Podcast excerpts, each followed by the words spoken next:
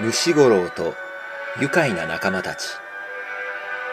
このコーナーは三条一間の昆虫王国の主虫五郎さんがパンツの中にたくさんのダンゴムシを入れたトリップ状態のさなかお気に入りの虫を紹介してくれるコーナーです。今日ご紹介する虫はマダガスカルオオゴキブリ。いやー、シャシャシャシャシャシャシャシャシャ。いやー、ゴキブリっていうのは可愛いですね。特にこのマダガスカルオオゴキブリはですね、人間の手のひらくらいの大きさがあるんですね。いやー、こいつはね、これね、舐めてやると喜ぶんですね。喜んでますね。よしよしよしャシャシャ。ね、いやーただですね、これやるとね、僕の肌にボツボツが出ちゃうんですね。これね、もう多分ね、これなんかもうなんか悪い伝染病をもらってるんだと思うんですけどね、もうこれはもうゴキブリ相手ですからね、もうこれしょうがないですね、もうこれね。しょうがないです、これな。もう、ね。ああ、もう、いや、あしゃしゃしゃしゃしゃ。ああ、なんかね、あのー、パンツの中のダンゴムシが動き回って興奮してきましたんでね、もう、ゴキブリもパンツに一緒に入れちゃいましたね、これね。もう、あしゃしゃしゃしゃしゃしゃ。ああ、もう、よしよしよしよし、いいよね。もう、もっと動こう。ね。も、もっと動いていこう。もう、ああ、よしよし。もっと、もっと走っていこう。もっと走っていこうね。から、もう、たま、球の動きよく見よう。もう、球、球を追いかけていこう。球を追いかけてい、こう、ドドリブル、ドリブルしてね。ドリブルして、ああ、もういいよ。ああ、いいよ、これもう。はい。はい、もう、はい、もうそのままシュート、ゴールはあ、ああ、これ。いやいいですね。ゴキブリ。ゴキブリいいですね。最高ですね、これね。よし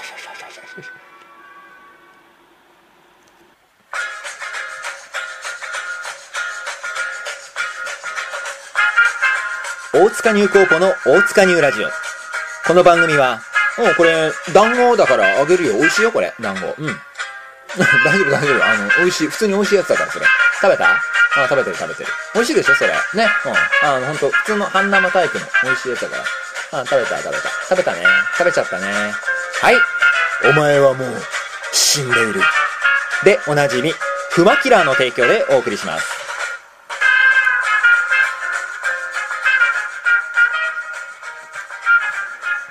人々の花、蝶夜とめずるこそ、儚く怪しけれ。人は誠あり、本日尋ねたるこそ、心映えおかしけれ。一億三千万匹の取るに足らない虫けらの皆さん、こんばんは。あなたの心の巣穴にうごめく、クソ虫こと福田福助です。今宵も皆さんのお耳に軽快なトークと音楽、そして不愉快なバズ音をお届けしたいと思います。バルさん炊くのはちょっと待って。宝山団子も虫コナーズもアリノスコロリもコンバットも、今宵はちょいと捨ておいて、僕らと同じ蚊帳の外、街灯に群がる蛾のごとく光求めて悪あがき、ぐるぐる回って管を巻き、行き着く先は虫の息。どうぞ最後までお付き合いください。苦情は受け付けますが、どうか苦情はご勘弁を。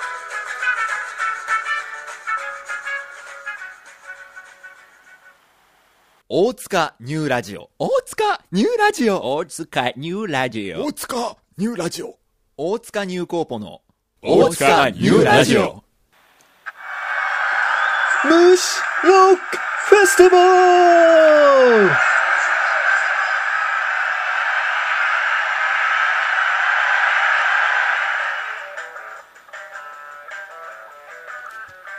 はい、というわけで始まりました、虫ロックフェスティバル2011。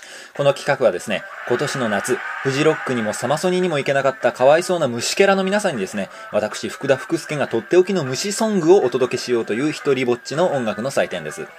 まあ、あの、リスナーの中にはご存知ない方も多いでしょうけれども、私ですね、あの、大塚ニューコーポの中では、福田虫と呼ばれておりまして、これは、つまりですね、あの、まあ、団体の代表であるとか、男であるとかという以前に、あの、あまり人として見られてないところがあるんですね。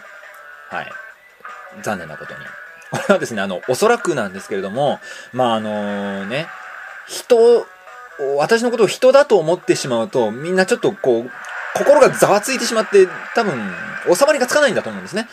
多分、俺のことを人だと思うからみんな腹が立ったり、見下したくなったり、こうなんか心がざわっとしてしまうので、最初からこいつのことを虫だと思っていれば、心穏やかでいられるみたいな、なんかこう、一種の防衛規制みたいなものがね、みんなの心に働いてると思うんです。要するにあの、あのブドウは酸っぱかったんだと思うことで、こう、なんか悔しい気持ちを沈めるみたいなのっていうのと似てますね。まあ、似ていませんね。ねとにかくもう私も無視されるくらいなら虫と呼ばれた方がどれだけ嬉しいかわかりませんから、もうあえて虫の位置に甘んじてきました。これまで。ね、甘んじる。っていうとちょっといやらしい言葉に聞こえますけれども、これ違いますよ。甘んじるっていうのはこれ、ね、甘い汁のことですから、もう樹液のことです。私はもう虫扱いされることで、いわば、もうみんなのすねをかじり、甘い汁をすすって、こう、ここまで、今日までやってきたわけですよ。しかしですね、私もそろそろ、虫として独り立ちしなきゃいけないなと。次のステージへ進まなきゃいけない。まあ、あれですよね。羽化ですよね。いわば。しなきゃいけないということに気づいたんですよ。なので、あの、今回のラジオは、まあちょっとあえて一人で、あの、虫縛りでどこまでできるのかっていう限界に挑戦したいと思い、あの、こういう虫ロックという、えー、イベントを開催することにいたしました。えー、実はですね、あの、皆さんは知らないでしょうけれども、この収録の行う前に、事前にですね、実は全国各地に散らばる虫友の皆さんに、虫にしか聞こえない高周波、まあ、いわゆるモスキートーンですね。こちらの方で実はあの、お便りの募集をかけていました。そしたらですね、来ました、来ましたよ。あの、私と同じようなもう全国のクソ虫たちからたくさんのあのお悩みメールをいただきましたので、ほいほいとね、ほいほい来ましたよ、みんなから。なので今回はその悩める虫たちの相談ごとに答える形で、えー、虫の名前がタイトルについた曲を、えー、アンサーソングとして、えー、歌っていきたいと思います。ので、えー、ぜひ最後までお聴きください。というわけです。それでは始めましょう。虫ロックフェスティバル開幕です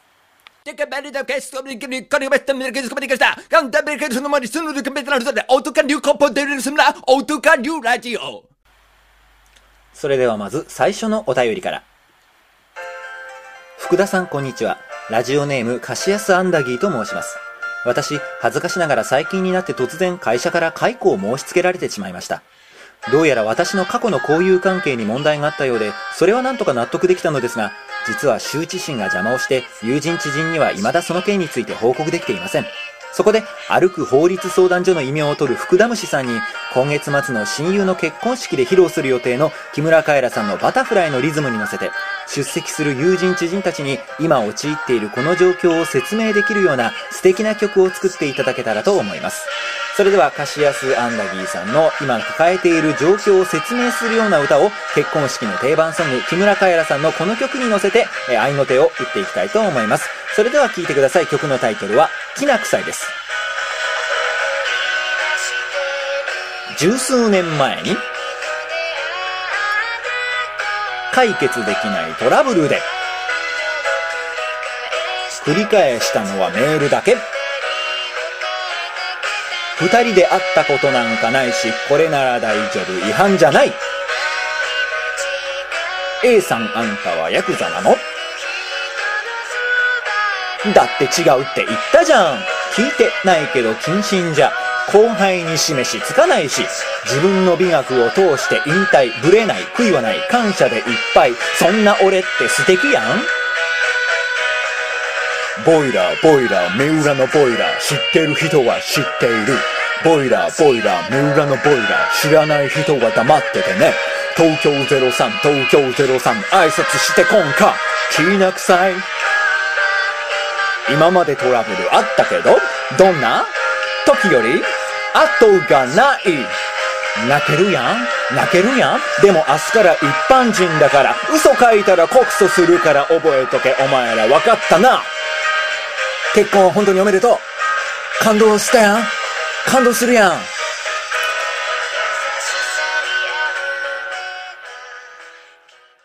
はい。というわけで1曲目、木村カエラさんのバタフライを愛の手入れて、きな臭いとして聴いていただきましたけれども、さあいかがだったでしょうか？カシアスさん。これをぜひ結婚式で歌うことによって、あの、今のね、あなたの身の上がきちんと伝わると思いますから、ぜひ歌ってみてください。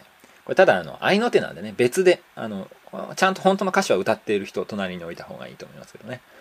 あの、まあね、バタフライ、きな臭い、ダジャレにもなってないですけれども、これが私の今の限界だったということですよね。うん、こんなんもいいんじゃないですか？別にね。こんなんも別に悪くないと思います。俺は自分で。割と、割と頑張った方だと思いますよ。ね、あの誰も評価してくれないからちょっと自分で言っときますけれども。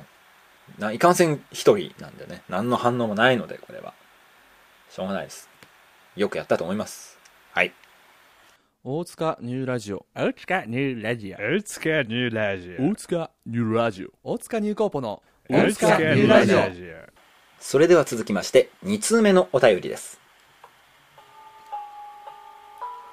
虫キングさん生まれてごめんなさいラジオネームビッグフットです。何年経っても腑に落ちないしなかなか人にも理解されない私の話をどうか聞いてください。とある暑い夏の日私は G 県の山中で小学生数名とキャンプをしていました。その日は川の中で長時間遊んだからか夕食のカレーを食べるとみんなすぐに河原に設営したテントの中で寝てしまいました。高校生だった私はすぐには寝られずテントの入り口付近で寝袋に入りながら夜空を眺めていました。何時間か経った頃川上からズシーンズシーンという地鳴りのような音が聞こえてきました。土砂崩れや鉄砲水だったら大変です。私はテントから慌てて顔を出しました。すると川のちょうど真ん中に昼間にはなかった巨大な柱のようなものが2本見えました。しかも少しずつこちらへ移動してくるんですやだなぁ、やだなぁ、怖いなぁ、怖いなぁ。不思議に思って顔を上へ向けてみると、柱の上に人間の腰や手のようなものが見えました。お分かりいただけただろうか。巨人です。完全に巨人だったのです。私は慌ててテントの中で眠っている子供たちを起こしましたが、誰一人として目を覚まそうとしません。おい、起きろ起きろ肩をゆすっても頭を叩いても歌っても踊ってもピクリともしません。どうしたらいいのか、慌てふためいているうちに、巨人は川下の方へ消えていきました。それはさておき、蝶をチーズフォンデュにする時の美味しい食べ方を平野レミのモノマネをしながら明るいメロディーに乗せて歌って教えてください。というお便りでした。えー前半は何だったのかという感じですけれどもね。えーと、ちなみにこの前半の話は、えー ONC の肉布団京一が、あの、実際に経験したと言い張っている話です。はい。えーまあそんなことはどうでもいいですね。それでは、えーリクエストにお答えしましょう。超超チーズフォンデュにするときの美味しい食べ方を平野レミのモノマネを交えて、えーお届けしたいと思います。曲目は皆さんご存知、有名なあの、ポルノグラフィティのアゲハチョウです。それでは行きたいと思います。どうぞお聞きください。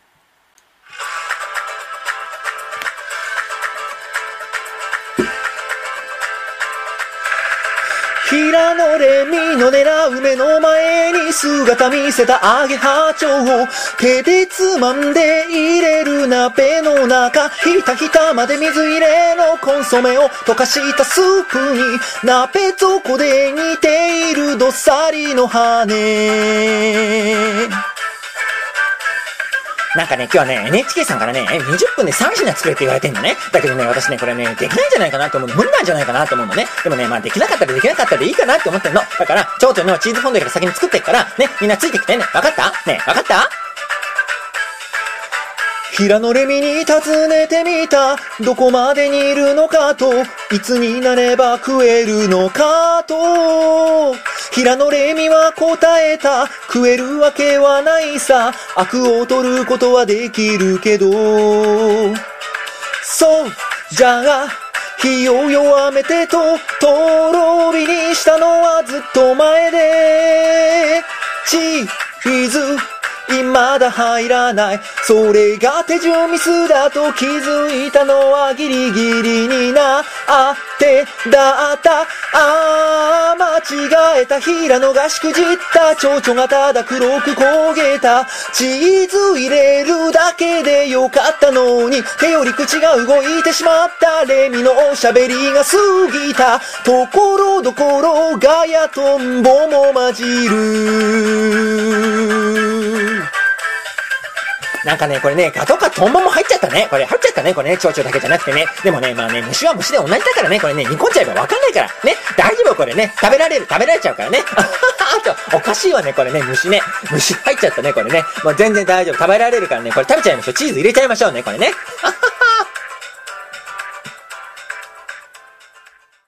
はい。というわけで2曲目、ポルノグラフィティでアゲハチョウの替え歌を聴いていただきました。けれども。えー、ね、いいですよね。これね。あの、これは結構いいんじゃないですか？えー、ちょっとね、押村くはあの、平野レミのモノマネが全く似ていないっていうところがね、ちょっと、ご愛嬌かなっていうところではあるんですけれども、なかなか、なかなか頑張った方だと思います、これ。はい。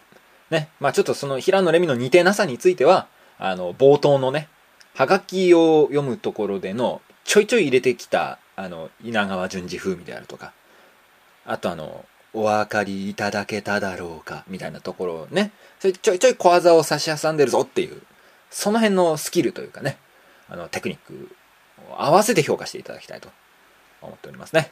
はい。こうして頑張ってます。